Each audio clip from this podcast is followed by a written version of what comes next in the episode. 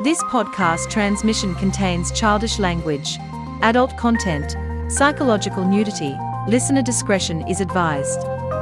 And now for Australia's most exciting podcast, Life Down Under. Please welcome soon-to-be National Hall of Fame inductee and this evening's podcast host, Gray Stanton. So today we are here together at the E M A, the European Medicine Agency, to plea for uh, a withdrawal of the conditional marketing authorization for experimental uh, injections based on uh, vector gene therapy or uh, mRNA, uh, lipid nanoparticle-based gene therapy. A lot of Holocaust survivors have a déjà vu feeling uh, that um, in the turmoil of the forties, the Second World War, a lot of atrocities were committed against uh, mainly Jewish people. Um, moreover, a lot of these atrocities were under the guise of medical experiments. Uh, medical experiments of the sixteen categories uh, stated in the Nuremberg Code, three of them were about immunization. And what we're seeing now, these experiments trying to immunize uh, people with gene therapy, um, Is, uh, is something of grave concern, especially when we look at the numbers of the, the VAERS database or yellow card, or uh, in uh, the case of the E M A, the EUDRA vigilance. Now the numbers are exceeding uh, thirty thousand casualties after injection. And of course we have a, we have a debate whether that is the root cause, but if we look at other Uh, experimental therapies, they were stopped after a few casualties. So what is happening here is really reminiscent of the Holocaust. Well, ladies and gentlemen, welcome. I'm Gray Stanton, and what you just heard was a soundbite of Representative Willem Engel from Virus for Hyde in Amsterdam on twenty-fifth of August twenty twenty-one, conducting a handover with the Holocaust survivors submitting their letter to the European Medical Agency, the E M A, and the U K's Medical and Healthcare Product Regulatory Agency, the M H R A, demanding a halt to the covid nineteen vaccine rollout following the F D A's decision to grant full approval to new batches of Pfizer covid nineteen vaccines.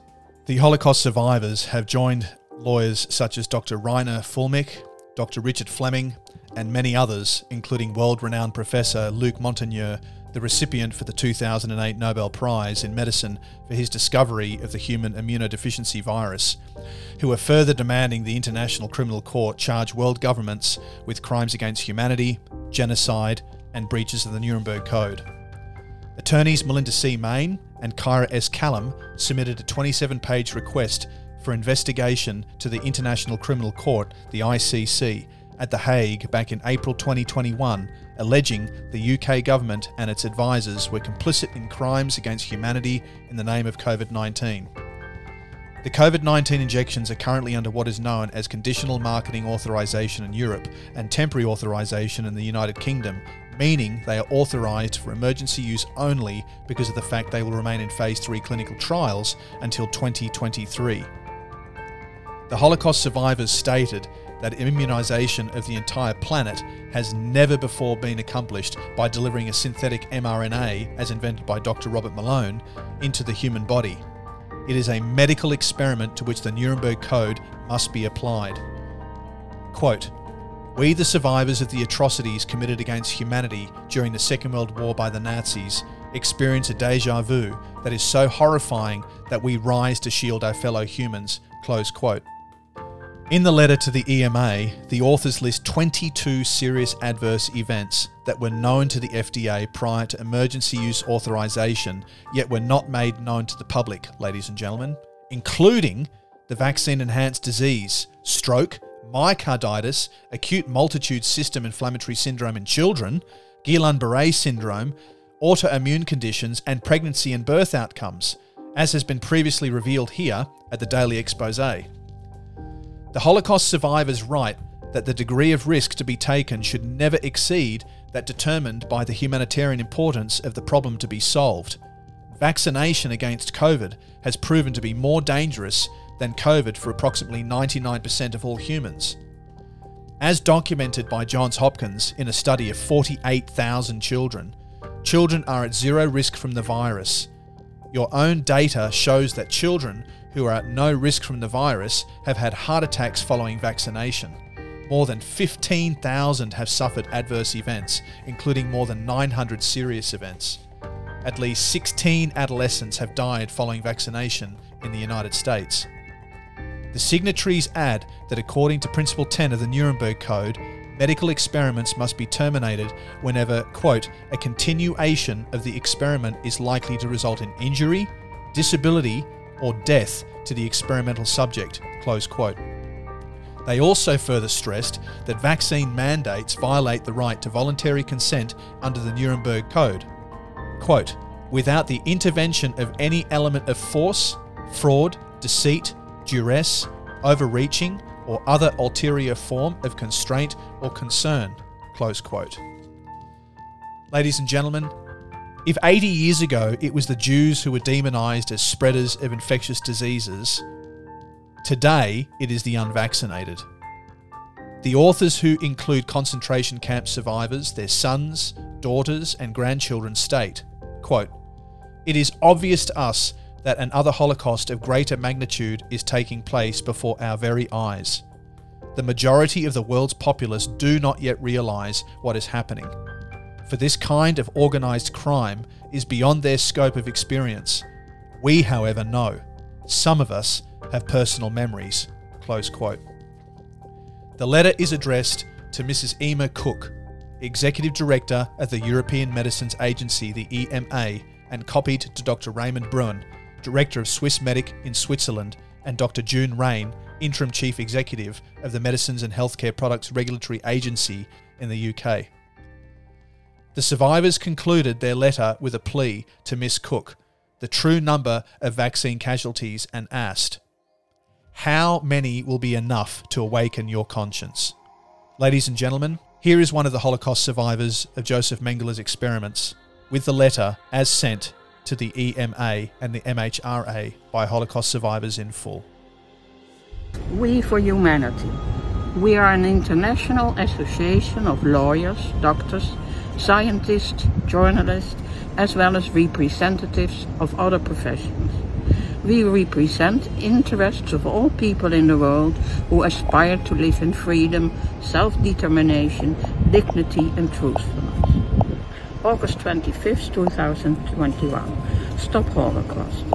Ladies and gentlemen, we, the survivors of the atrocities committed against humanity during the Second World War, feel bound to follow our conscience and write this letter. It's obvious to us that another Holocaust of greater magnitude is taking place before our eyes. The majority of the world's populace do not yet realize what is happening. For magnitude of an organized crime such as this is beyond their scope of experience. We, however, we know. We remember the name of Joseph Mengele. Some of us have personal memories. We experience a déjà vu that's so horrifying that we rise to shield our poor fellow humans. The threatened innocents now include children, as well as even infants. In just four months, the COVID nineteen vaccines have killed more people than all available vaccines combined from the mid nineteen ninety-seven until the end of two thousand thirteen, a period of fifteen and a half years.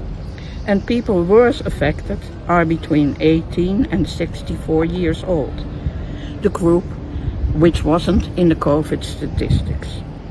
We call upon you to stop this ungodly medical experiment on humankind immediately.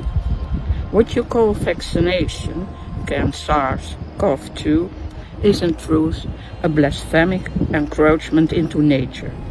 Never before has immunization of the entire planet been accomplished by delivering a synthetic m R N A into the human body. It's a medical experiment to which the Nuremberg Code must be applied.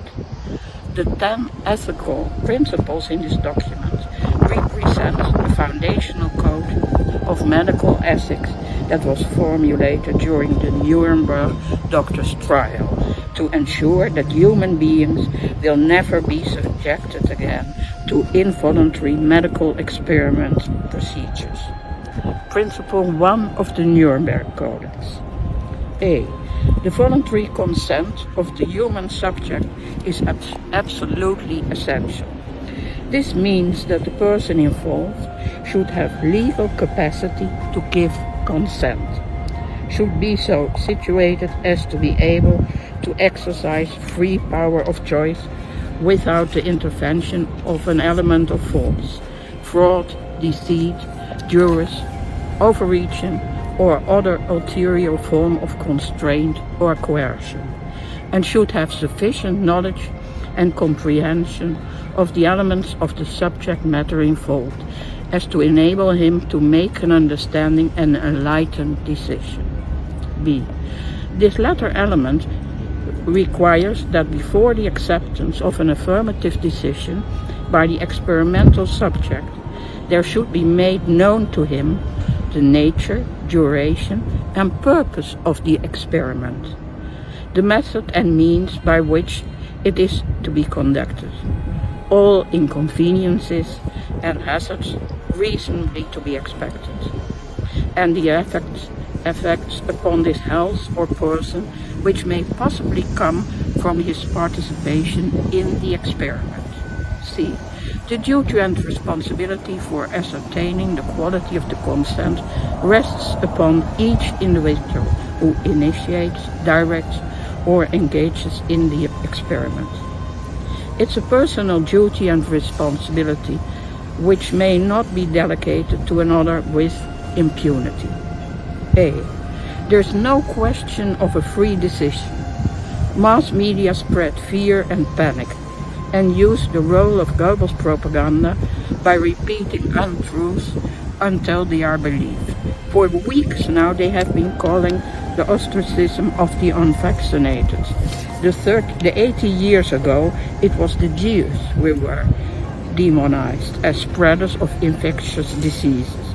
Today it's the unvaccinated who are being accused of spreading the virus. Physical integrity, freedom to travel, freedom to work, all coexistence has been taken away from people in order to force vaccination upon them. Children are being enticed to get vaccinated against their parents' judgment. B. The terrible twenty-two side effects already listed in the F D A emergency use authorization were not disclosed to the subjects of the experimental trial. We list those below the benefit of the world public. By definition, there has never been an informed consent.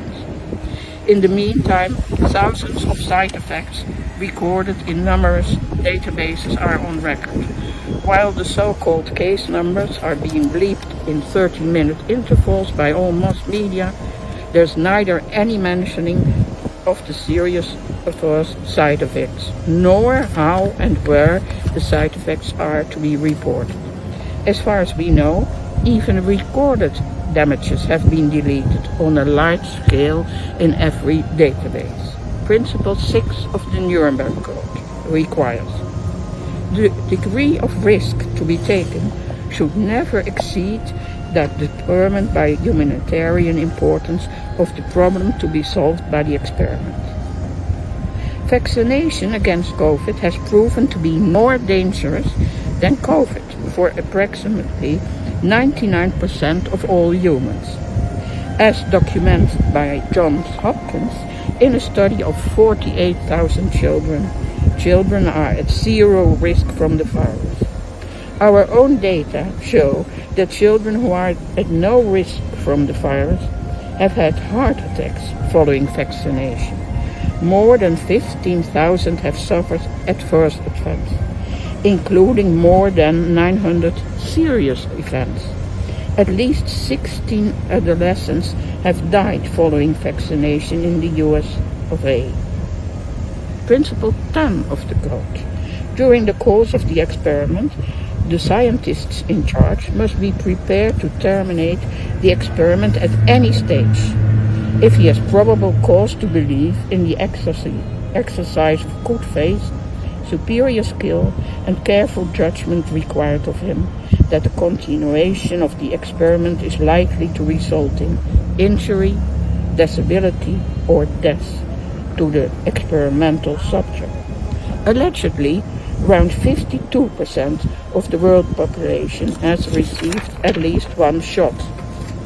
Honest disclosure of the true number of vaccine injured, terminally injured as well as deceased worldwide is long overdue. There are millions in the meantime. Provide us with true numbers of COVID vaccine casualties now. How many will be enough to awaken your conscience? And now the list of adverse effects being known to the F D A before the emergency appeal.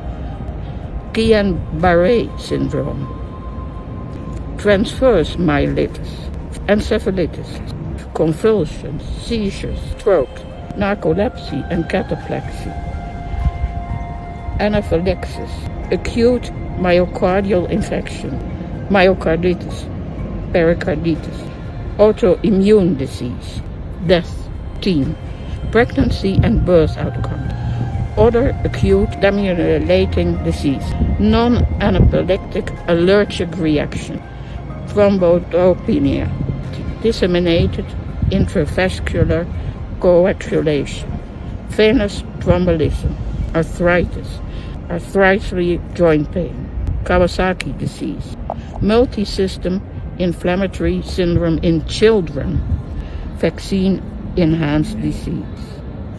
This letter is signed by concentration camp survivors, their sons, daughters and grandchildren, even person of goodwill and conscience.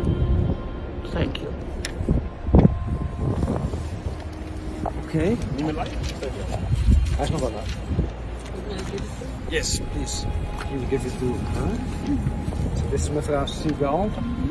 We also represented her in the court. She lost many family members, uh, not only in the camps but also in the experiments uh, of Joseph Mengele. Yes, so she is uh, uh, one of the people represented by this letter. Thank, Thank you very much. For taking good care of it and bringing it to the right person to take care of it. Yeah, I will. Thank you. Thank you.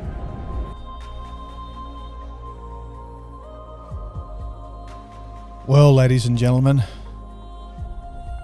talk about an incredible, incredible uh, lot of information that has been shared there.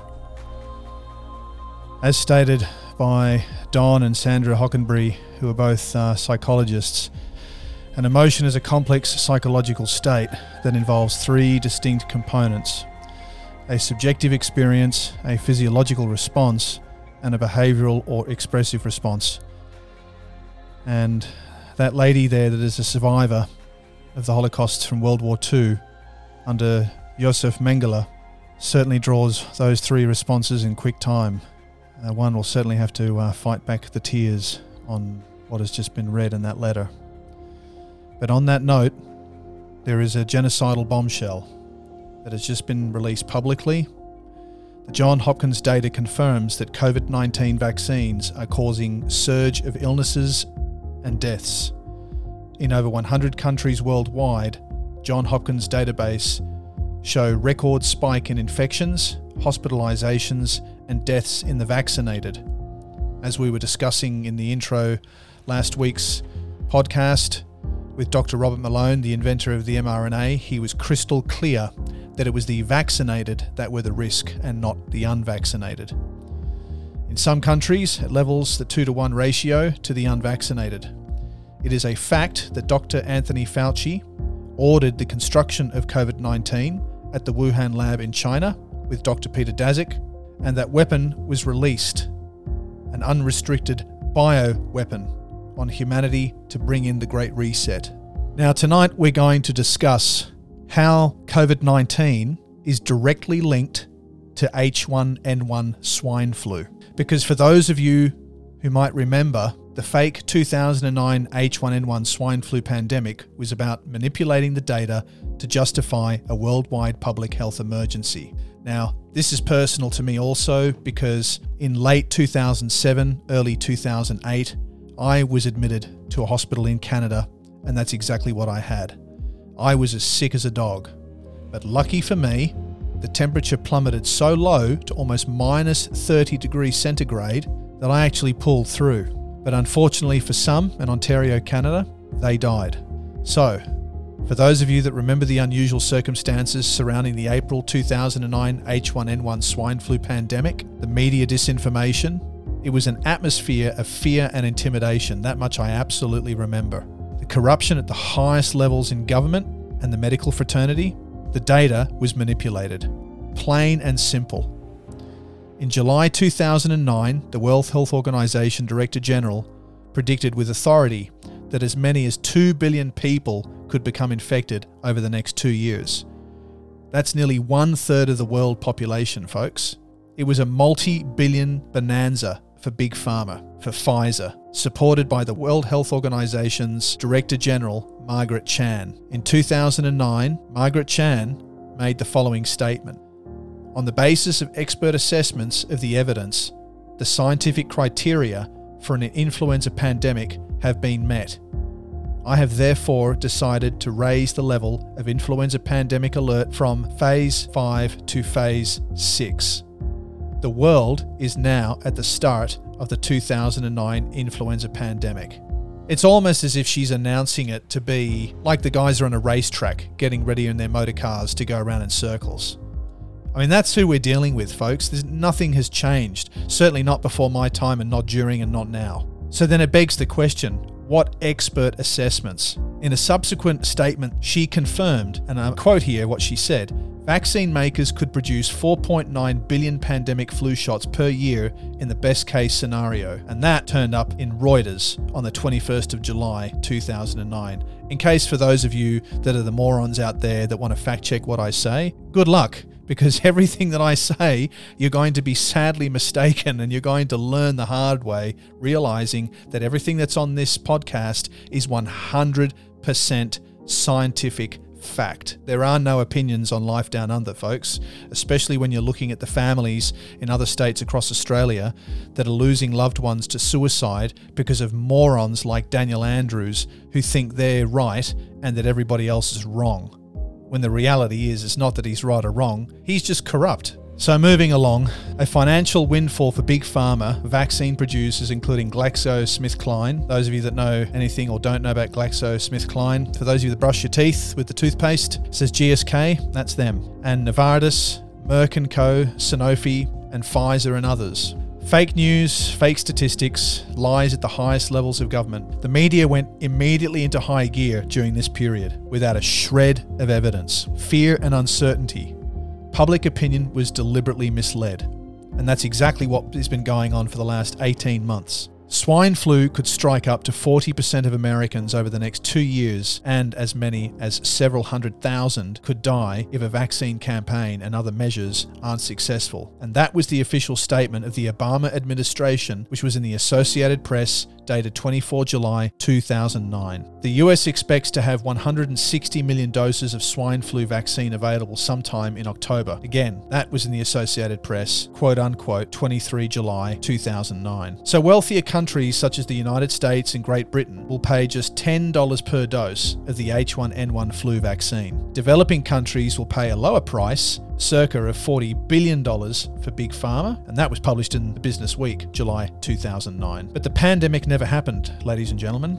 There was no pandemic affecting two billion people. Millions of doses of swine flu vaccine had been ordered by national governments from Big Pharma.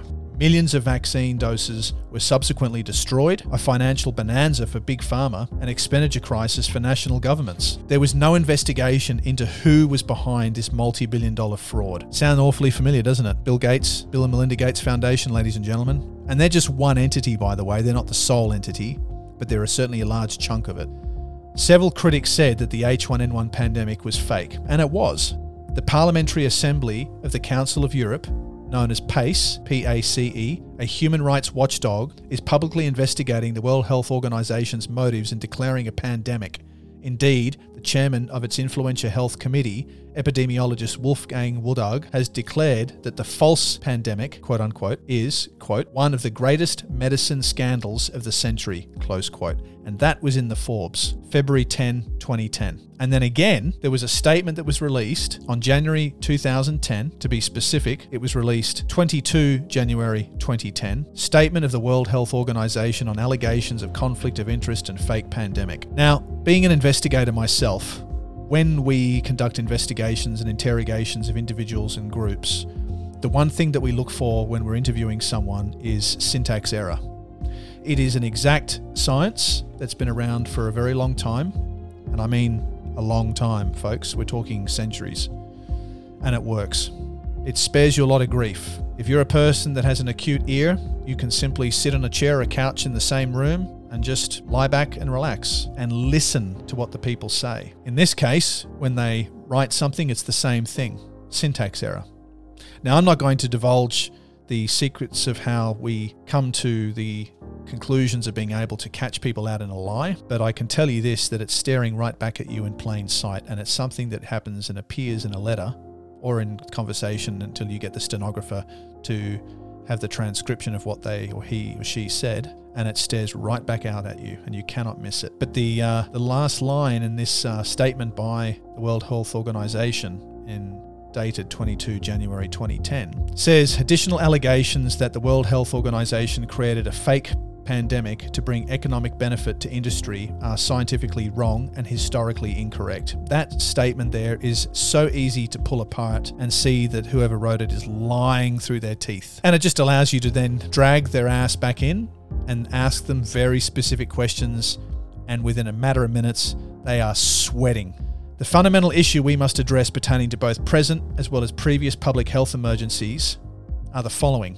Can we trust the Western media today? The answer, no. Can we trust the World Health Organization? No. Can we trust the pharmaceutical companies? Absolutely not. The same people and institutions, including the Gates Foundation, who today are pushing for the COVID nineteen vaccine, were actively involved in support of the H one N one vaccine. Now, there was an article that was published by Michel Chossudovsky, who has uh, global research. He is a very well-known professor that was at one of the universities in Canada, I believe uh, Ottawa, Ottawa University. And he published an article dated the twenty-fifth of August two thousand nine. And the title of that article was The H one N one Swine Flu Pandemic, subtitled Manipulating the Data to Justify a Worldwide Public Health Emergency. Now, what's really interesting is that in the conclusion, there were reports from Britain by prominent physicians to the author suggesting that doctors and epidemiologists in the United Kingdom at that time were being threatened, and that they risked being fired for the national health authorities if they were to speak out and reveal the falsehoods underlying the data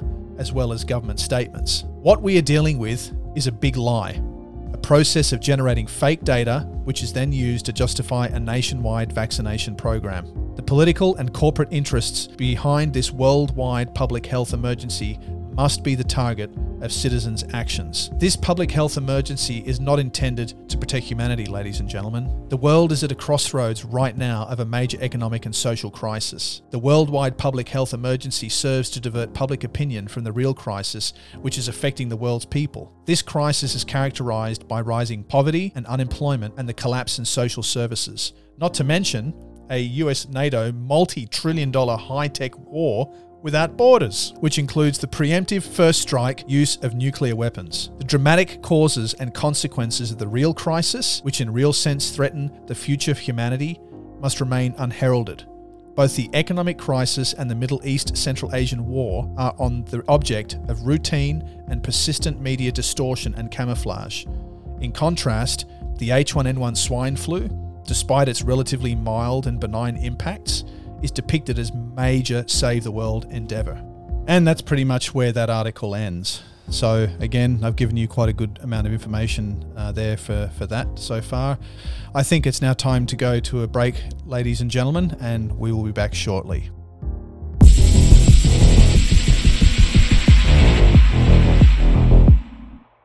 Doctor Reiner Fuellmich is the public frontman for an international team comprised of hundreds of lawyers and medical experts who have begun legal proceedings over the C D C, the W H O, and the Davos Group for committing crimes against humanity.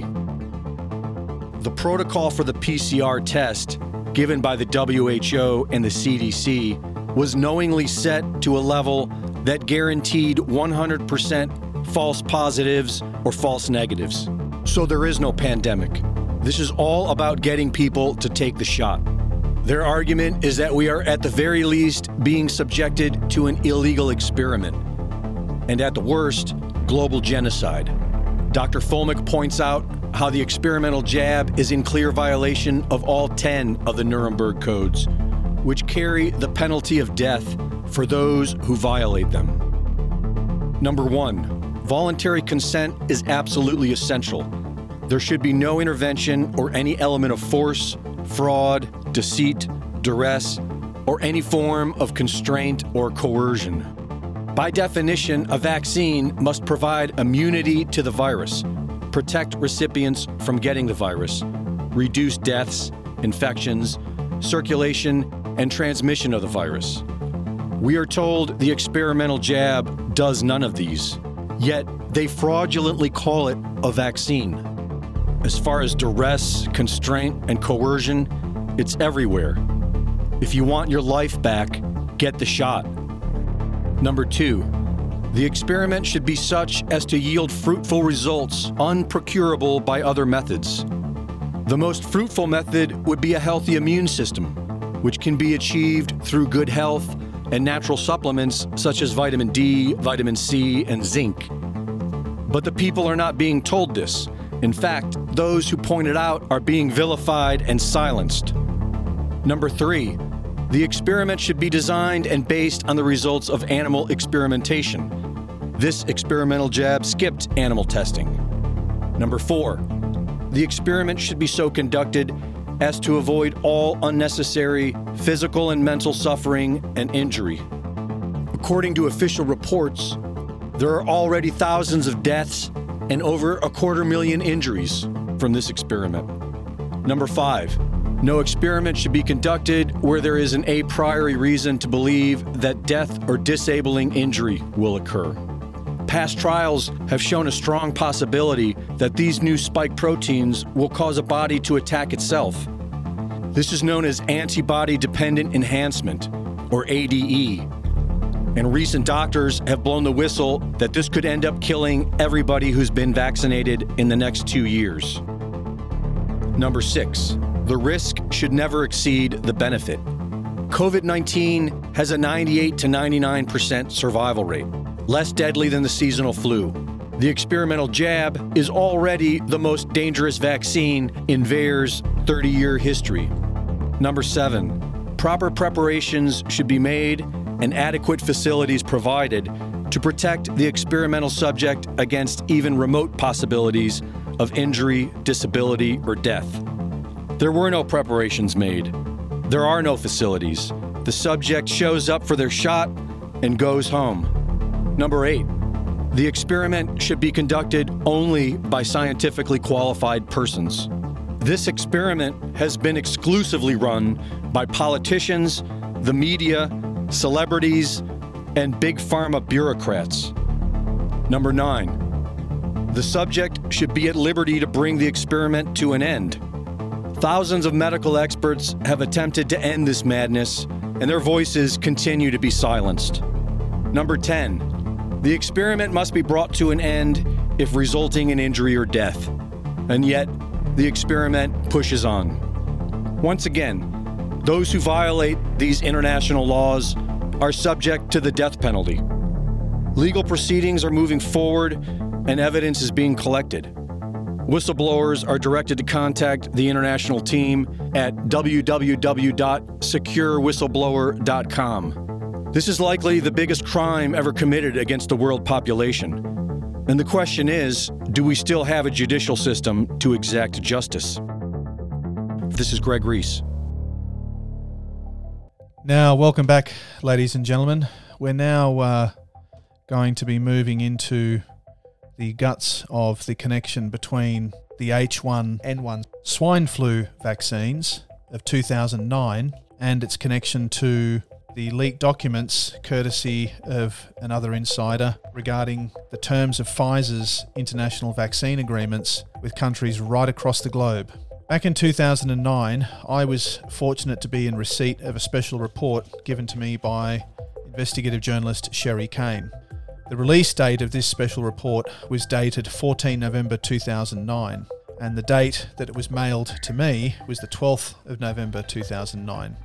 With a release number of H one N one dash thirty-three, and at the base it's stated for immediate release.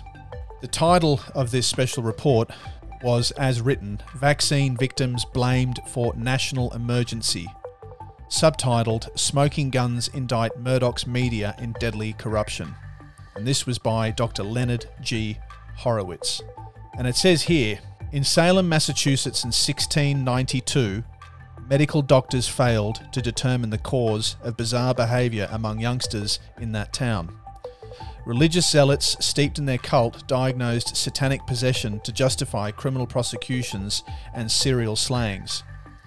The publication of Why You Can't Get Swine Flu Vaccine in Rupert Murdoch's New York Post, dated the third of November two thousand nine by Robert Goldberg, the Vice President of the Centre for Medicine in the Public Interest, proves how human intelligence has devolved since Salem's victims were blamed to popularise status quo psychopathology, social injustice, and mass murder, otherwise called institutionalised genocide.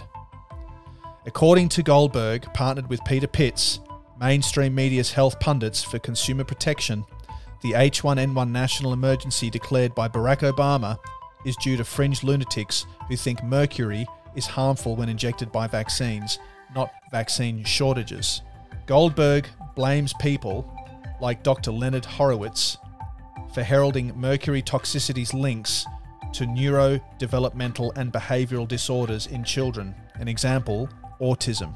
We are blamed for allegedly pressuring governors into ordering single versus multi-dose vials, as if the government of the United States has ever listened to vaccine prohibitionists. The different vials have differing mercury concentrations, which indicts lacking industry standardization of heavy metal toxic mercury levels, evidencing gross criminal negligence rationalized by pseudoscience, and the single-dose vials are more costly and time-consuming to produce.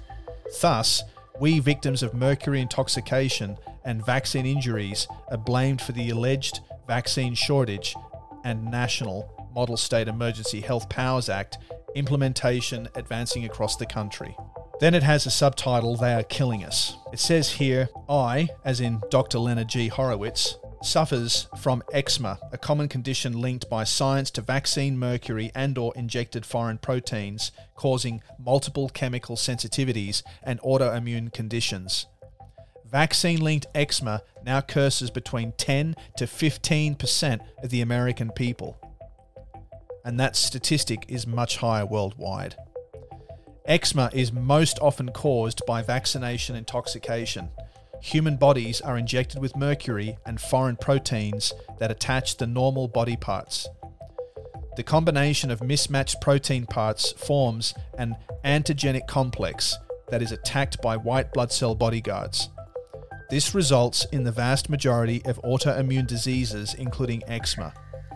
Such diseases profit petrochemical pharmaceutical industrialists. Doctor Horowitz's mother died of Guillain-Barré syndrome, G B S, from the nineteen seventy-six swine flu vaccine campaign. Doctor Horowitz's sister-in-law was crippled with rheumatoid arthritis, R A, from a hepatitis B vaccine. He also states that his brother-in-law receives Canadian military compensation called multiple sclerosis, M S. Doctor Horowitz's best friend has type one diabetes thanks to a flu shot. These illnesses are all autoimmune diseases proven in science to be linked to or caused by vaccinations. Doctor Horowitz testified briefly before the United States Congress on vaccine mercury's link to autism. He personally witnessed legislative officials' gross criminal neglect of the scientific study commissioned by the U S Centers for Disease Control, the C D C, by Verstraeten and others, titled Thimerosal V S D Study Phase one update. Herein, definitive links between vaccine mercury intoxication and neurodevelopmental and behavioural disorders in children were reported. This report was originally censored, then modified for subsequent official publications, eliminating all findings condemning vaccine mercury, thus keeping autism a medical mystery. Today, everyone practicing any form of natural medicine is endangered, ladies and gentlemen. We've got energy medicine is particularly suppressed, along with paradigm-shifting biophysics, hydrosonics, and electrogenetics that could eliminate widespread reliance on drug industrialists. Practitioners in these fields are persecuted for truth-telling about vaccine illnesses and deaths linked to mercury poisoning and antigenic complexes. Ladies and gentlemen, this is without doubt history repeating. Medical industry censorship and persecution is reminiscent of the mysterious Salem witch trials. Historians speculate a combination of events, including an untimely smallpox outbreak, created the climate for this public fright. one hundred forty people were accused of witchcraft. forty-three people were supposedly afflicted. nineteen people were hanged. One person was pressed to death, and thirteen people died in prison, and as many as twelve hundred persons were victimized in other ways. What terminated this deadly madness is the same reason Rupert Murdoch's Yellow Press, the New York Post, published Robert Goldberg's diatribe. Public support and false belief in the witches began to wane, as is happening now, with growing distrust of vaccines and fraudulent vaccine trials for the H one N one. The silent majority sees through transparent safety assurances and government intrusions into our lives. People are frightened and fed up with deadly disasters like the Merck Company, V I O X X, and the nineteen seventy-six swine flu vaccine fraud, both certified by the U S government. Respected Salem ministers started to believe that some innocent people were being accused and executed for witchcraft, primarily on unreliable spectral evidence such as Goldberg presents. Today, confessions by doctors and scientists once worked for drug giants are truth-telling, whistleblowing, and discrediting the vaccine makers and their safety assurances over the internet. As the Reverend Increase Mather said, "It were better than ten suspected witches should escape than one innocent person should be condemned." Doctor Horowitz says it is better than ten vaccine prohibitionists be condemned by medical madmen than one innocent child suffers neurodegeneration from vaccine mercury intoxication. The Salem Witch Trials website explained, quote, "As the accusations mounted, persons from all walks of life, rich and poor, beggar and merchant, were being accused. Additionally, the accused that originally confessed to witchcraft and requested to recant their former confessions. With public confidence in the trial slipping, the cries of the afflicted were steadily ignored, and the accusations eventually stopped." End quote. So increasingly ridiculous accusations from the status quo, ladies and gentlemen, such as Robert Goldberg, vice president of the then Center for Medicine, are disbelieved by increasing numbers of vaccine victims. The majority of people now seeing through Big Pharma's fear-inflicting propaganda, exemplified by Rupert Murdoch's articles, wherein we the people are accused of madness, ignorance, and now allegedly causing a national emergency. Public confidence in medicine is at an all-time low following the medically assisted demise of our parents, friends, and siblings. The leading cause of death today is drug-induced illnesses, and these shocking statistics omit all vaccine injuries since officials criminally neglect surveying and reporting the sick and dying, whose only mistake was their misplaced faith in medical deities. It is said that medicine has extended longevity, but degenerated quality of life. Medical mistakes have made death seem more appealing than drug additions and lethal side effects for millions. Rupert Murdoch's media-driven humanicide. For those who don't know, Rupert Murdoch controls the majority of the American news media, ladies and gentlemen. Recently, investigative journalist, who I've already mentioned, Sherry Kane, and Doctor Horowitz, exposed gross conflicting interests between Rupert Murdoch and the global drug cartel. Pregnant women were tested for H one N one vaccine side effects using a bogus study design at Elizabeth Murdoch's Royal Women's Hospital in Australia. Rupert Murdoch's daughter-in-law, Susan, oversees the Murdoch Children's Research Institute, the M C R I, wherein infants and children were tested with H one N one vaccines by Merck's subsidiary C S L Incorporated. James Murdoch, heir apparent to Rupert's estate, oversees the board of directors of GlaxoSmithKline, and other H one N one swine flu vaccine maker. All of the above Murdoch affiliates administered fraudulent H one N one vaccine studies that neglected placebo control groups and long-term surveillance to fraudulently erase statistically significant risks and provable adverse events. Rupert Murdoch is co-chairman of the David Rockefeller-founded Royal Family of England Chartered Partnership for New York City, the P F N Y C. This is the world's most powerful biotechnology trust, the heart of the vaccine industry, genetopharmaceuticals, and mass media mind-controlling social engineering. This is the heart of the American medical culture. Their prostitutes promote and prey on people's fear, magnify microbial menaces, and persecute natural healers and alternative care providers as though we are witches practicing witchcraft. Murdoch is a member of the powerful Council on Foreign Relations, the C F R.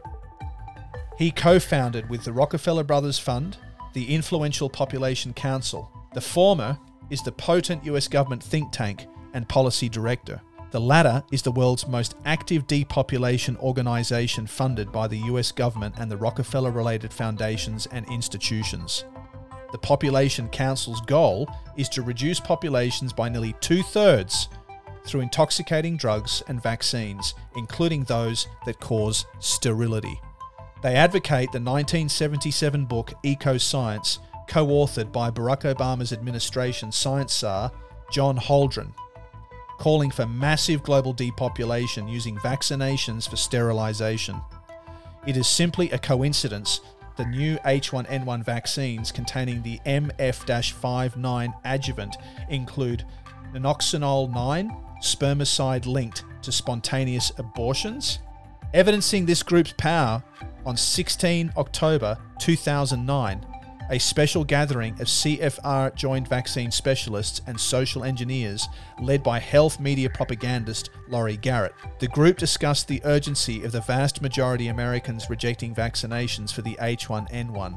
They articulated the need to use shortage marketing, that is, fraudulently claiming vaccine shortages, to promote better public acceptance of the distrusted vaccines. Prior to this meeting, the nation's vaccine supplies were reported ample. After this meeting, the media began administering shortage marketing and hypnotizing the panicked public into lining up for their shots. Another example, official malfeasance at the highest levels of government, involves the P F N Y C co-chair Lloyd Blankfein, the chairman and C E O of Goldman Sachs and Co., whose manager of private client services, Linda Daines, is wife of New York State Health Commissioner Richard Daines. The Daines profit from vaccine sales to New York State, legally another member of the P F N Y C, and other governments, including the U S federal government, officially another member of P F N Y C that stockpiles the H one N one swine flu vaccine. Goldman Sachs, directed by Blankfein, was the largest shareholder in a deal they brokered in two thousand seven for the fifteen billion dollars sale of vaccine giant MedImmune that produces AstraZeneca's H one N one FluMist. Ladies and gentlemen, if that special report does not make the hair on the back of your neck stand up and realise that this H one N one was merely a dry run for the Khazarian banking elites that fund, that back the pharmaceutical industrial complex, then you might as well tune out, because the next section that we're going to move into tonight are the leaked documents that reveal the shocking terms of Pfizer's international vaccine agreements regarding COVID nineteen. Let's take a break, and on the other side, we will return.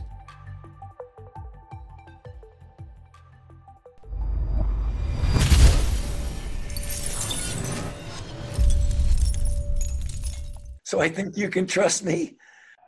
So I think you can trust me. What is it? What What is it about humanity that, that, that, that wants to go to all the details and stuff and listen. You know, these guys like Fauci get up there and start talking. You know, he doesn't know anything really about anything, and I'd say that to his face.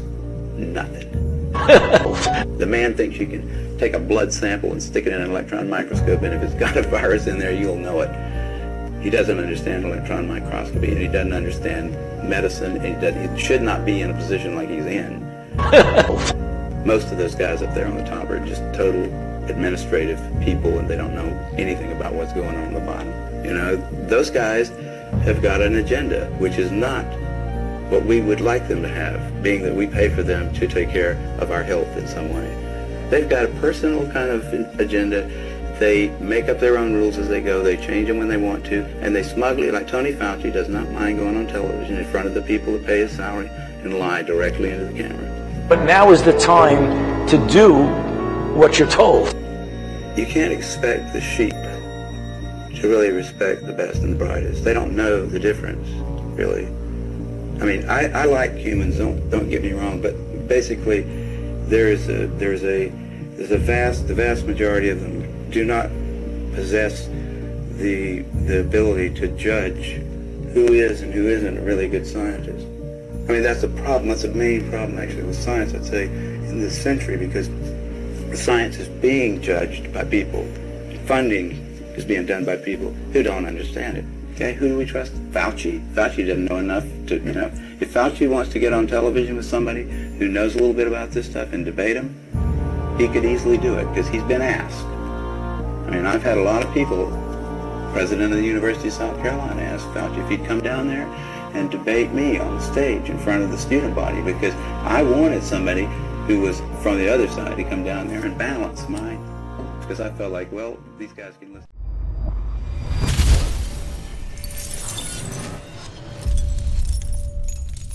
Lee Dundas, human rights attorney. Late last week, I am informed a meeting occurred between Orange County Health Officer Doctor Clayton Chao and Orange County Board of Education Superintendent Al Maharz, during which time they apparently tried to find a way to, quote, sidestep and entirely remove informed parental consent for the COVID vaccine, and also turn Orange County school campuses into vaccination centers. The COVID nineteen vaccine is an experimental medical protocol authorized under the Emergency Use Authorization Act, and as such, you cannot mandate it for anyone, nor can you sidestep informed consent. There is a reason that kids cannot smoke, drive, drink, have sex, vote, or die for this country, and it is because the law says they lack the capacity to understand those decisions, and that applies here more than ever.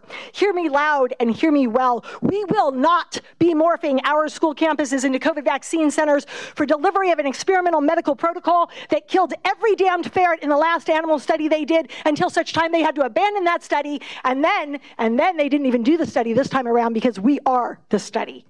The last time humans launched a plan like this to conduct experimental medical protocols on vulnerable populations was in Joseph Mengele's direction. He was an M D known as the, the Angel of Death. Okay, and he was part of the S S, and in nineteen forty-three he was assigned to Auschwitz, where he saw an opportunity to conduct gene research, quote, focused primarily on children with no regard for the health or safety of the victims. This is off the internet, you can Google it. You know what else is gene research? Experimental COVID vaccines with the trans gene inside of it. If you don't believe me, go pull the E U A application for the J and J shot.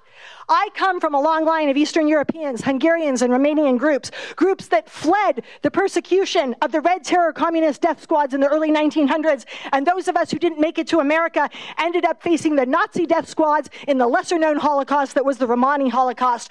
There is a reason my daughter is named Katya. Her Romani great-grandmother was Katerina Choma, and I, for one, have not forgotten the lessons of our history. The Third Reich did not end with experiments on children, nor when those children died. The Third Reich ended in nineteen forty-six, when we put the doctors who committed these human experiments on trial in Nuremberg, and then we put them to death. It ended with the adoption of the Nuremberg Code, so we would never repeat the sins of history. And it states, and I quote, the voluntary consent of this human subject is absolutely essential. Doctor Chao and Doctor Maharsh, you are hereby on notice. Last week, you appear, appear to have knowingly hatched a plan to sidestep and or violate international, federal, and state law, not just the Nuremberg informed consent language, but also the black letter law of the E U A, as well as California state law, which punishes, and I quote, the willful failure to obtain a subject's informed consent by imprisonment in county jail for one year, or the imposition of a fifty thousand dollar fine, or both. through the planned insertion of experimental gene-altering protocols onto the very children you were elected and charged with protecting. And tonight we are asking the Board of Education for an immediate letter of censure to these individuals, and if they don't resign, for an immediate notice of termination. And that letter also needs to go to the professional boards, because they have no business being in these positions. So help me God, the people of Orange County will hold this policy to account. Your time is up. I'm aware.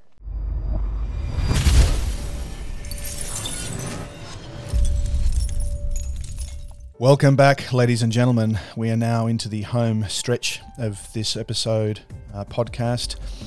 And now uh, we're going to go and dive into the publication that I received from Doctor Simone Gold and Doctor Mike Yeadon. Doctor Simone Gold is one of the founders with America's Frontline Doctors, and Doctor Mike Yeadon was the former Pfizer vice president back from two thousand ten. So this is a clip specific to the scale of the COVID nineteen injection efficacy lie that was published in The Lancet. So here it is. So when it comes to the COVID nineteen vaccines, what should informed consent look like? Well, you should be informed of the risks, benefits, and side effects, as well as alternative treatments. You should be given information that's specific to you, as the risk from COVID nineteen varies greatly with age and pre-existing conditions. And you have the right to know the potential benefit of any intervention. For example, Pfizer reported that its vaccine shows a ninety-five percent efficacy. That sounds like it protects you ninety-five percent of the time, right? But that's not actually what that number means. That ninety-five percent refers to the relative risk reduction, but it doesn't tell you how much your overall risk is reduced by vaccination. For that, we need absolute risk reduction. In the Pfizer trial, eight out of eighteen thousand one hundred ninety-eight people who were given the vaccine developed COVID nineteen. In the unvaccinated placebo group, one hundred sixty-two people got it, which means that even without the vaccine, the risk of contracting COVID nineteen was extremely low at zero point eight eight percent, which the vaccine then reduced to zero point zero four percent. So the net benefit, or the absolute risk reduction that you're being offered with a Pfizer vaccine, is zero point eight four percent. That ninety-five percent number? That refers to the relative difference between zero point eight eight and zero point zero four percent. That's what they call ninety-five percent relative risk reduction. And relative risk reduction is well known to be a misleading number, which is why the F D A recommends using absolute risk reduction instead, which begs the question, how many people would have chosen to take the COVID nineteen vaccines had they understood that they offered less than one percent benefit?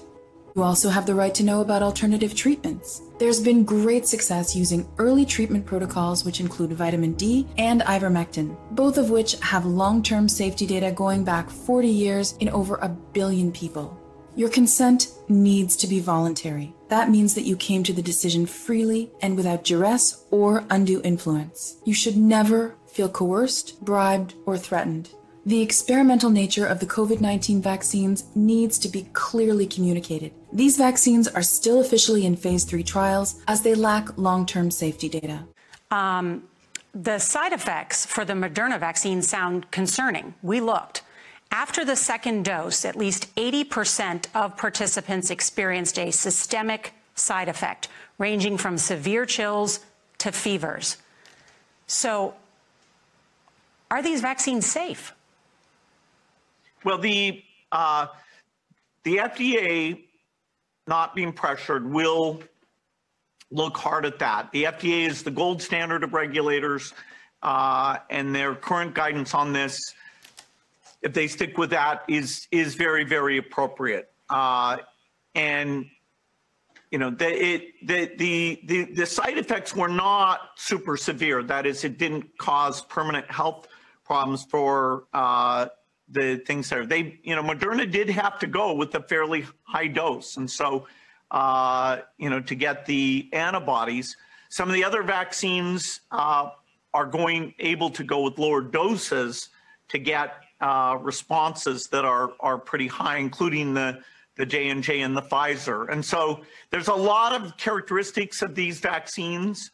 Um, it's great that we have multiple of them uh, that are Bill, going everybody- out there and, Yes, I you, think you know the data better than I do, but the bill, bill, the, the data showed that everybody with a high dose had a, a side effect. Yeah, but some of that is is not dramatic, where, you know, it's just, you know, super painful. But yes, there we need to make sure there's not severe side effects. The F D A, uh, I I I think, will do a good job of that, uh, despite the pressure. The argument that we've heard, the argument that we've heard is, well, COVID nineteen is a bad illness. six hundred thousand people have died. The vaccine could help them. We should give it a, a shot. Come on, we should just give it a shot. Well, that six hundred thousand died. I've already told you eighty-five percent of that was preventable with early treatment, which was actively suppressed and squashed. The vaccine stakeholders, which are Pfizer, Moderna, J and J, AstraZeneca, and any others that come forward, the C D C, the F D A, and the N I H, and the White House. Massive vaccine stakeholders. You could throw in Gates Foundation, World Health Organization. You could throw those in as well. Massive stakeholders, and they wanted everybody to be vaccinated without exception. No one will escape the needle. We've actually never had this before. The vaccine manufacturers are all linked. They're all uniquely indemnified. What medical product is there indemnification where something happens to you, you don't have any recourse? You know, a woman gets vaccinated, a pregnant woman, she has no maternal fetal rights. Something happens to her or her baby, she's out of luck. This is extraordinary what Americans are doing. It's absolutely extraordinary what's being uh, thrust upon us now. So, you know, about seventy percent of my patients are vaccinated. I'm very pro-vaccine. I've taken all the vaccines myself, about seventy percent, and they were all vaccinated in December, January, and February.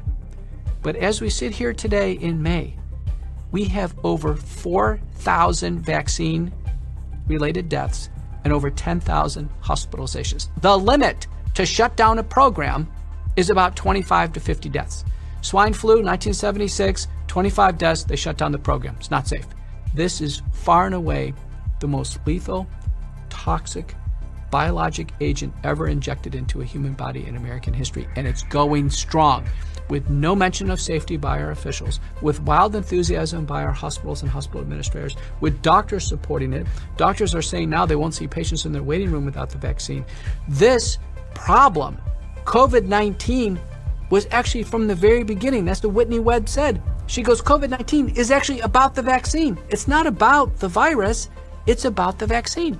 Kids twelve years old told they can make their own decision on this, and it could be their fatal decision. Think about that. North Carolina just passed that. Oh, kids twelve years old can make, can decide on their own. There are four over four thousand dead Americans. There's over ten thousand dead people in Europe that die on days one, two, and three after the vaccine. Why are we pushing this in a way where people's jobs and their education and their livelihood decide on a decision that's potentially fatal? The tension, you can cut it with a knife. There are parents that say, listen, I want my kid to go to college this year, but I don't want to lose them to the vaccine. They know what's going on. The internet is full of these cases. Blood clots, strokes, immediate death.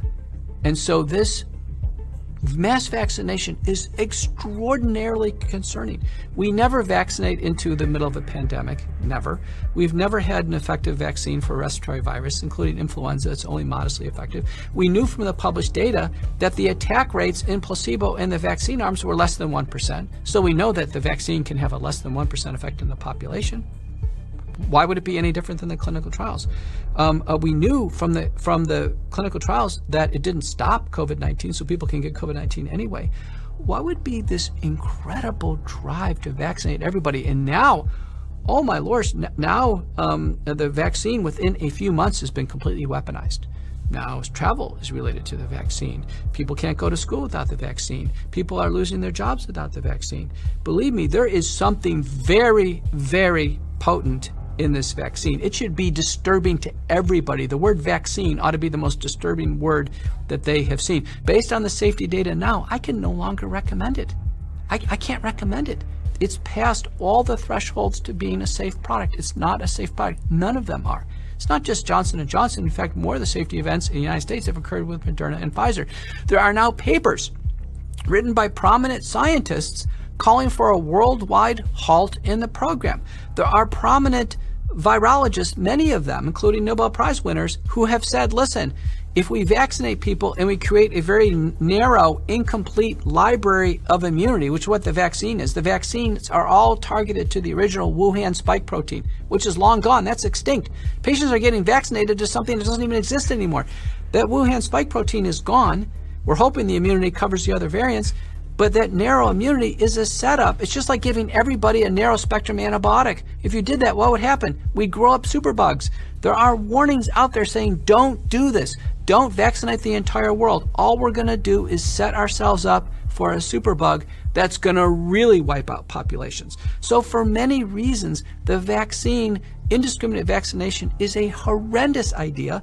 And as a doctor and as a public citizen, I am extraordinarily concerned about the vaccine. The vaccine's not safe. Americans and people worldwide should be extraordinarily alarmed. Has there been another vaccine that had the high incidence of uh, of serious uh, uh, hospitalizations and deaths that uh, this vaccine is is now showing? Not not to this extent, absolutely not. Not even, this one, not even, not even close. Not even close. Any other vaccine would have been pulled from the market. Absolutely, it would have been pulled probably within the first few. And have you seen any other vaccine that was put out for the public that skipped the animal test? Never before. And, and as I've what I've read, they actually started the animal test, and because the animals were dying, they stopped the test. Correct. Folks, I think that's important to understand there, that, that what we're talking about is the American people are now the guinea pigs. This is the test program that's going on. They they didn't do the human testing, and they stopped the animal test because the animals were dying. And then they turned it out for the public. And we are now looking at businesses that want to mandate that this experimental vaccine be given to people as a condition of their employment. And yet we have this death count that continues to rise and be totally ignored. So, ladies and gentlemen, that series of clips was courtesy of the America's Frontline Doctors, A F L D S, with a presentation on the scale of the COVID nineteen injection efficacy lie. You can find that specific article on the American Frontline Doctors website titled Former Pfizer V P, Clear Evidence of Fraud in Pfizer Study Claiming ninety-five percent Efficacy, which was sourced directly from the Lancet Medical Journal's website. And then next was an earlier interview recording with C B S N Evening News anchor Nora O'Donnell with billionaire philanthropist Bill Gates, dated the sixteenth of February twenty twenty-one, followed by Doctor Peter McCulloch, internist, cardiologist, epidemiologist and professor of medicine. And then last but not least, uh, with the clips, was the testimony of Doctor Angelina Ferrella, who's a pediatrician with twenty-five years experience from Webster, Texas, before the Senate Committee on State Affairs dated the eighth of May twenty twenty-one, regarding the protection of children from the COVID nineteen vaccines, which are a proven bioweapon with specific adverse reactions and death of myocarditis and pericarditis. Which leads me to an email that I have not read for a long, long time. Uh, it dates right back to when I mentioned earlier that I was very, very ill with the swine flu when I was in Canada. This information is from Doctor Russell Blaylock, who is the author of the Blaylock Wellness Report newsletter and is a nationally recognized board-certified neurosurgeon, health practitioner, author, and lecturer. Doctor Blaylock attended the Louisiana State University School of Medicine and completed his internship and neurological residency at the Medical University of South Carolina. For twenty-six years, Doctor Blaylock has practiced neurosurgery in addition to having a nutritional practice. He recently retired from his neurosurgical duties to devote his full attention to nutritional research. So, what is alarming is that he states that regarding the H one N one vaccine back in two thousand nine, well, he states the vaccine may be more dangerous than swine flu, and it was proven to be absolutely true. The question, of course, was does the swine flu vaccine, the H one N one flu vaccine, contain a deadly adjuvant? And the answer is yes. And the adjuvant is none other than M F fifty-nine. And this has two specific components known as squalene, which comes from sharks, and G P one twenty. So I'm not going to spoon feed you everything, ladies and gentlemen, but I'm giving you enough information that when you start doing your own research, you are going to be very, very, very angry when you discover what I have been jumping up and down for almost eighteen months. So Doctor Blaylock states here, the virus continues to be an enigma for virologists. The thirtieth of April two thousand nine issue of Nature, a virologist was quoted as saying, "Where the hell it got all these genes from, we don't know. Extensive analysis of the virus found that it contained the original nineteen eighteen H one N one flu virus, the avian flu virus brackets bird flu, and two new H three N two virus genes from Eurasia. Debate continues over the possibility that swine flu is a genetically engineered virus." Well, we now know that it was, and we also know that the COVID nineteen injections and the everything else attached to it was also engineered. Hence, of course, those remarkable uh, doctors and investigative journalists that published that paper at the end of twenty twenty regarding the fact that the COVID nineteen injections are an unrestricted bioweapon. Naturally, vaccine manufacturers have been in a competitive battle to produce the first vaccine.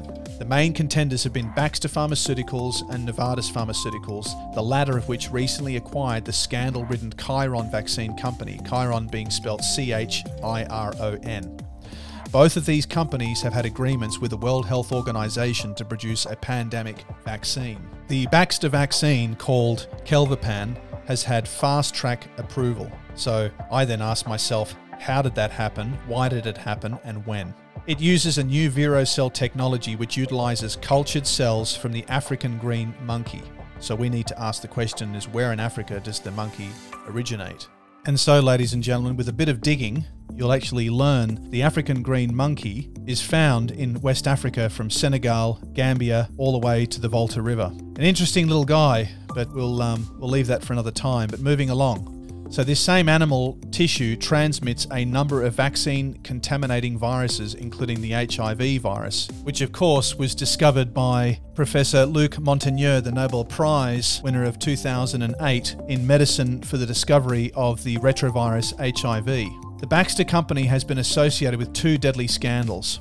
The first event occurred in two thousand six when haemophiliac components were contaminated with H I V virus and injected in tens of thousands of people, including thousands of children. Baxter continued to release the H I V-contaminated vaccine even after the contamination was known. The second event occurred recently when it was discovered that Baxter had released a seasonal flu vaccine containing the bird flu virus, which would have produced a real-world pandemic to eighteen countries. Fortunately, astute lab workers in the Czech Republic discovered the deadly combination and blew the whistle before a worldwide disaster was unleashed. Similar to what went on with the COVID business, ladies and gentlemen, where the inventor of the R T P C R test, Kary Mullis, they get rid of him in August of two thousand nineteen. And then in January, they get rid of Doctor Peter Salama, who was the head of UNICEF, Australia's leading epidemiologist, followed by Doctor Frank Plummer, who was the Director General for the P four Bioweapons Lab in Canada. And then they get rid of Ambassador Wei, who was the Chinese ambassador, also found dead of a heart attack in Tel Aviv. His original posting, by the way, was in Ukraine. And that's, of course, where all this H one N one research was going on. Bit of a coincidence? I think not. Anyway, despite these two deadly events, the World Health Organization maintains an agreement with Baxter Pharmaceuticals to produce the world's pandemic vaccine. Novartis, the second contender, also had an agreement with the W H O for a pandemic vaccine. Novartis appears to have won the contract since their vaccine is near completion. What is terrifying is that these pandemic vaccines contain ingredients called immune adjuvants that a number of studies have shown cause devastating autoimmune disorders, including rheumatoid arthritis, multiple sclerosis, and lupus. Animal studies using this adjuvant have found them to be deadly. A study using fourteen guinea pigs found that when they were injected with the special adjuvant, only one animal survived. A repeat of the study found the same deadly outcome. So what is the deadly ingredient? It is called squalene, a type of oil. The Chiron company, maker of the deadly anthrax vaccine, makes an adjuvant called M F fifty-nine, which contains two main ingredients of concern. One, squalene, and two, G P one twenty. A number of studies have shown that squalene can trigger all of the above-mentioned autoimmune diseases when injected. The M F fifty-nine adjuvant has been used in several vaccines. These vaccines, including tetanus and diphtheria, are the same vaccines frequently associated with adverse reactions. It then goes on to say, I reviewed a number of studies on this adjuvant and found something quite interesting. Several studies done on human test subjects found M F fifty-nine to be a very safe immune adjuvant.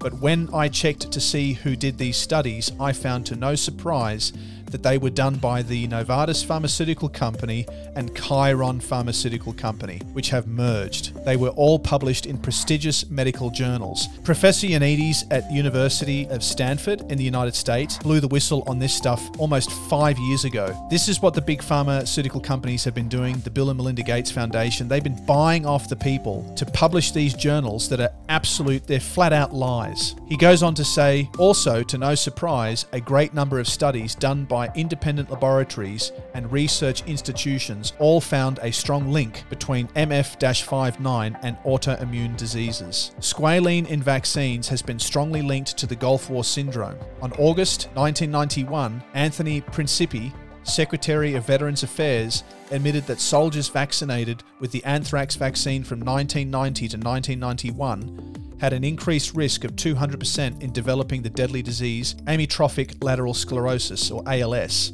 also called Lou Gehrig's disease. The soldiers also suffered from a number of debilitating and life-shortening diseases such as polyarteritis nodosa, multiple sclerosis, M S, lupus, transverse myelitis, a neurological disorder caused by inflammation of the spinal cord, endocarditis, inflammation of the heart's inner lining, and optic neuritis with blindness and glomerulonephritis, a type of kidney disease. Because squalene, the main ingredient in M F fifty-nine, can induce hyperimmune responses and induce autoimmunity, a real danger exists for prolonged activation of the brain's immune cells, the microglia. And he goes on and on, and it's just, it's where, where is it going to end, ladies and gentlemen? I mean, where is it going to end? He finishes off with regard to the G P one twenty. He states, so how would the G P one twenty get into the brain? Studies of other immune adjuvants using careful tracer techniques have shown that they routinely enter the brain following vaccination. What most people do not know,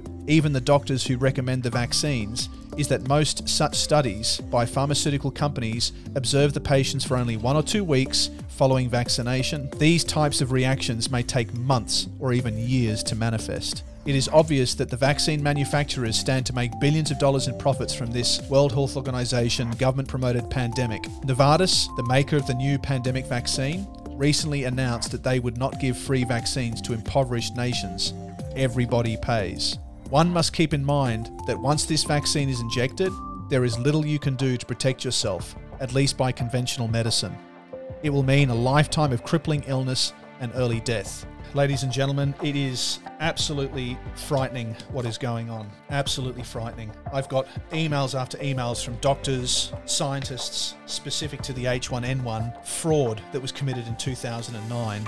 And here we are doing it again in two thousand twenty-one. That really began at the end of two thousand nineteen. But what's interesting is that with regard to the H one N one, and more specifically that component M F fifty-nine, the side effects by likelihood and severity are on a list that I was presented with as well, ranging from common side effects to infrequent side effects to rare side effects. And everything that is on those lists matches one hundred percent with the adverse reactions for COVID nineteen injections, in particular Pfizer and Moderna. But with that being said, ladies and gentlemen, I'm now going to present you with a immediate release publication from the Office of Public Affairs through the U S Department of Justice dated Wednesday, second of September two thousand nine, around the time of the H one N one. And this is where the Justice Department announced its largest healthcare fraud settlement in its history against Pfizer, who had to pay out two point three billion dollars for fraudulent marketing. Anyway, ladies and gentlemen, here it is. U S Department of Justice. Information authorized by the Office of Public Affairs. Dated Wednesday, September second, two thousand nine. Document heading, Justice Department announces largest healthcare fraud settlement in its history. U S Department of Justice criminal and civil court proceedings result in Pfizer to pay two point three billion dollars for fraudulent marketing.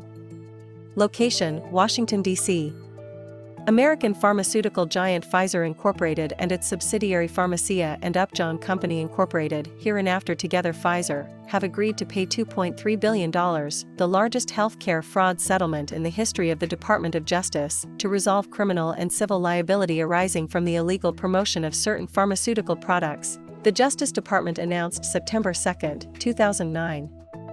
Pharmacia and Upjohn Company has agreed to plead guilty to a felony violation of the Food, Drug and Cosmetic Act for misbranding Bextra with the intent to defraud or mislead. Bextra is an anti-inflammatory drug that Pfizer pulled from the market in two thousand five. Under the provisions of the Food, Drug and Cosmetic Act, a company must specify the intended uses of a product in its new drug application to F D A. Once approved, the drug may not be marketed or promoted for so-called off-label uses, that is, any use not specified in an application and approved by F D A. Pfizer promoted the sale of Bextra for several uses and dosages that the F D A specifically declined to approve due to safety concerns. The company will pay a criminal fine of one point one nine five billion dollars, the largest criminal fine ever imposed in the United States for any matter. Pharmacia and Upjohn will also forfeit one hundred five million dollars, for a total criminal resolution of one point three billion dollars. In addition, Pfizer has agreed to pay one billion dollars to resolve allegations under the Civil False Claims Act that the company illegally promoted four drugs, Bextra, Geodon, an antipsychotic drug, Zyvox, an antibiotic, and Lyrica, an antiepileptic drug, and caused false claims to be submitted to government health care programs for uses that were not medically accepted indications and therefore not covered by those programs. The civil settlement also resolves allegations that Pfizer paid kickbacks to healthcare providers to induce them to prescribe these, as well as other drugs. The federal share of the civil settlement is six hundred sixty-eight million five hundred fourteen thousand eight hundred thirty dollars, and the state Medicaid share of the civil settlement is three hundred thirty-one million four hundred eighty-five thousand one hundred seventy dollars. This is the largest civil fraud settlement in history against a pharmaceutical company. As part of the settlement, Pfizer also has agreed to enter into an expansive corporate integrity agreement with the Office of Inspector General of the Department of Health and Human Services. That agreement provides for procedures and reviews to be put in place to avoid and promptly detect conduct similar to that which gave rise to this matter. Whistleblower lawsuits filed under the Catan provisions of the False Claims Act that are pending in the District of Massachusetts, the Eastern District of Pennsylvania, and the Eastern District of Kentucky triggered this investigation. As a part of today's resolution, six whistleblowers will receive payments totaling more than one hundred two million dollars from the federal share of the civil recovery. The U S Attorney's offices for the District of Massachusetts, the Eastern District of Pennsylvania, and the Eastern District of Kentucky, and the Civil Division of the Department of Justice handled these cases. The U S Attorney's office for the District of Massachusetts led the criminal investigation of Bextra. The investigation was conducted by the Office of Inspector General for the Department of Health and Human Services, the Federal Bureau of Investigation, the Defense Criminal Investigative Service, the Office of Criminal Investigations for the Food and Drug Administration, the Veterans Administration's Office of Criminal Investigations, the Office of the Inspector General for the Office of Personnel Management, the Office of the Inspector General for the United States Postal Service, the National Association of Medicaid Fraud Control Units, and the offices of various state attorneys general. Today's landmark settlement is an example of the Department of Justice's ongoing and intensive efforts to protect the American public and recover funds for the federal treasury and the public from those who seek to earn a profit through fraud. It shows one of the many ways in which federal government, in partnership with its state and local allies, can help the American people at a time when budgets are tight and healthcare costs are increasing, said Associate Attorney General Tom Perelli. This settlement is a testament to the type of broad, coordinated effort among federal agencies and with our state and local partners that is at the core of the Department of Justice's approach to law enforcement. This historic settlement will return nearly one billion dollars to Medicare, Medicaid, and other government insurance programs, securing their future for the Americans who depend on these programs, said Kathleen Sebelius, Secretary of Department of Health and Human Services. The Department of Health and Human Services will continue to seek opportunities to work with its government partners to prosecute fraud wherever we can find it. But we will also look for new ways to prevent fraud before it happens. Healthcare is too important to let a single dollar go to waste.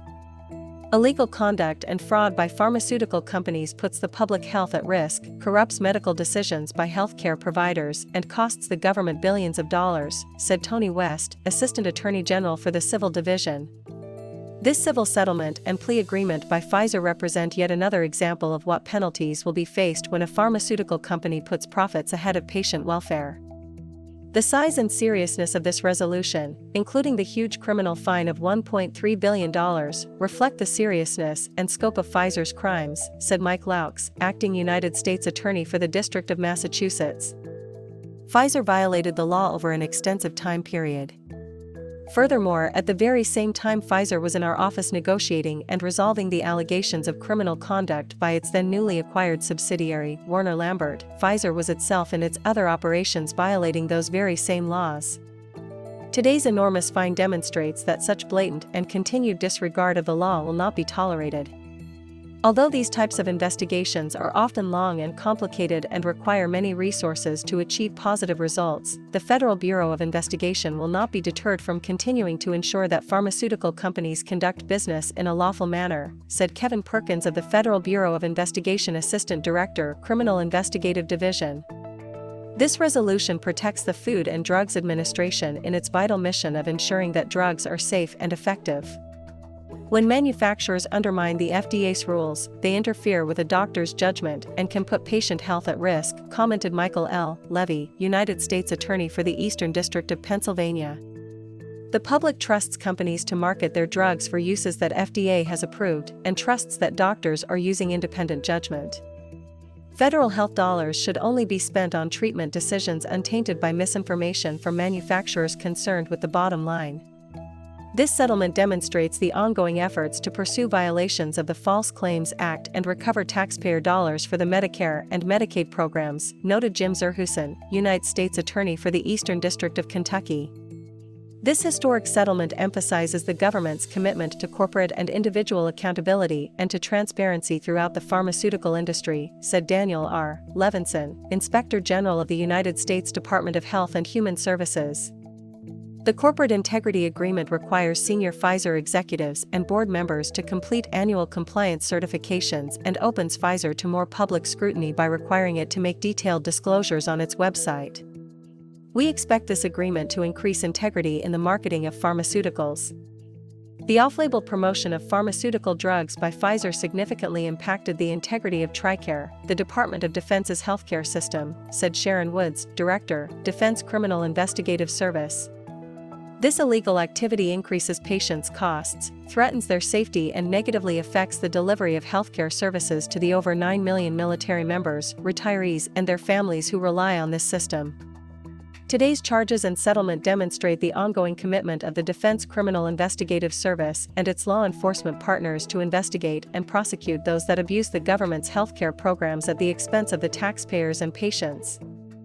Federal employees deserve healthcare providers and suppliers, including drug manufacturers, that meet the highest standards of ethical and professional behavior, said Patrick E. McFarland, Inspector General of the U S Office of Personnel Management. Today's settlement reminds the pharmaceutical industry that it must observe those standards and reflects the commitment of federal law enforcement organizations to pursue improper and illegal conduct that places healthcare consumers at risk. Healthcare fraud has a significant financial impact on the Postal Service. This case alone impacted more than ten thousand postal employees on workers' compensation who were treated with these drugs, said Joseph Finn, Special Agent in charge for the Postal Service's Office of Inspector General. Last year the Postal Service paid more than one billion dollars in workers' compensation benefits to postal employees injured on the job. You just can't make it up, folks. I mean, there it is, a two point three billion dollars settlement for fraudulent marketing from Pfizer in two thousand nine. And this was all around the time of the H one N one swine flu vaccine. And then, of course, if you do some digging into the Department of Justice with all of the, the shenanigans that's been going on, you'll find out that GlaxoSmithKline also had to plead guilty and pay three billion dollars to resolve fraud allegations and failure to report safety data. It was back in July of two thousand twelve. These are the same players, that old saying like that film called The Usual Suspects. I, I just don't know where to begin, folks. I really don't. But listen, here's a short clip of the ending of the Department of Justice when they were doing the press release back in September two thousand nine through C-SPAN. Are they all company employees? Come here with the same answer. we'll, try and, we'll try and get that answer for you. The fourth settlement against Pfizer this decade. How are Americans supposed to trust this company moving forward?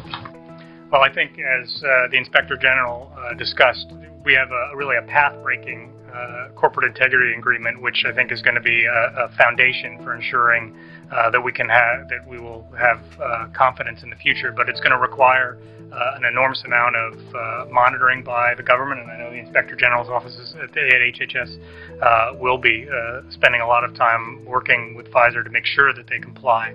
Uh, and you know, we will we'll continue to rely on the tools that we have, the K T A M statute as well as uh, other federal statutes. Uh, and you know, this question about focus on enforcement, I will I will say this, that uh, from Attorney General Holder on down, healthcare fraud is a very significant priority, and we are we are uh, putting uh, very significant resources to ensure that we can uh, recover funds uh, in the healthcare area as well as the broader fraud areas wherever we can. Pfizer wasn't the only pharmaceutical. Can you name any others that are being investigated? Uh, I'm, we're not going to comment on any ongoing investigations. So. Talk about whether there are doctors being um, listed out as part of the, as you know, sidebar to this investigation, the kickbacks. Uh, like I said, the, the focus of the investigation has been on, on Pfizer and then particular individuals. What a mess, ladies and gentlemen. What a mess. So hopefully you were able to digest all of that information. Uh, I don't apologise for the in-depth drops that are being given, because this is way overdue. If we had all been paying attention from many, many years back, I highly doubt we would be where we are today. So Pfizer was ordered back in two thousand nine to pay two point three billion dollars to settle charges of promoting its drugs for users not approved by the Food and Drug Administration, the F D A. So Pfizer Incorporated, which is currently promoting the mRNA vaccine, was accused in two thousand nine, as you've heard, of fraudulent marketing. So the American pharmaceutical giant Pfizer then agrees to pay the two point three billion dollars, the largest healthcare fraud settlement in the entire history of the D O J in the United States, to resolve criminal and civil liability arising from the illegal promotion of certain pharmaceutical products.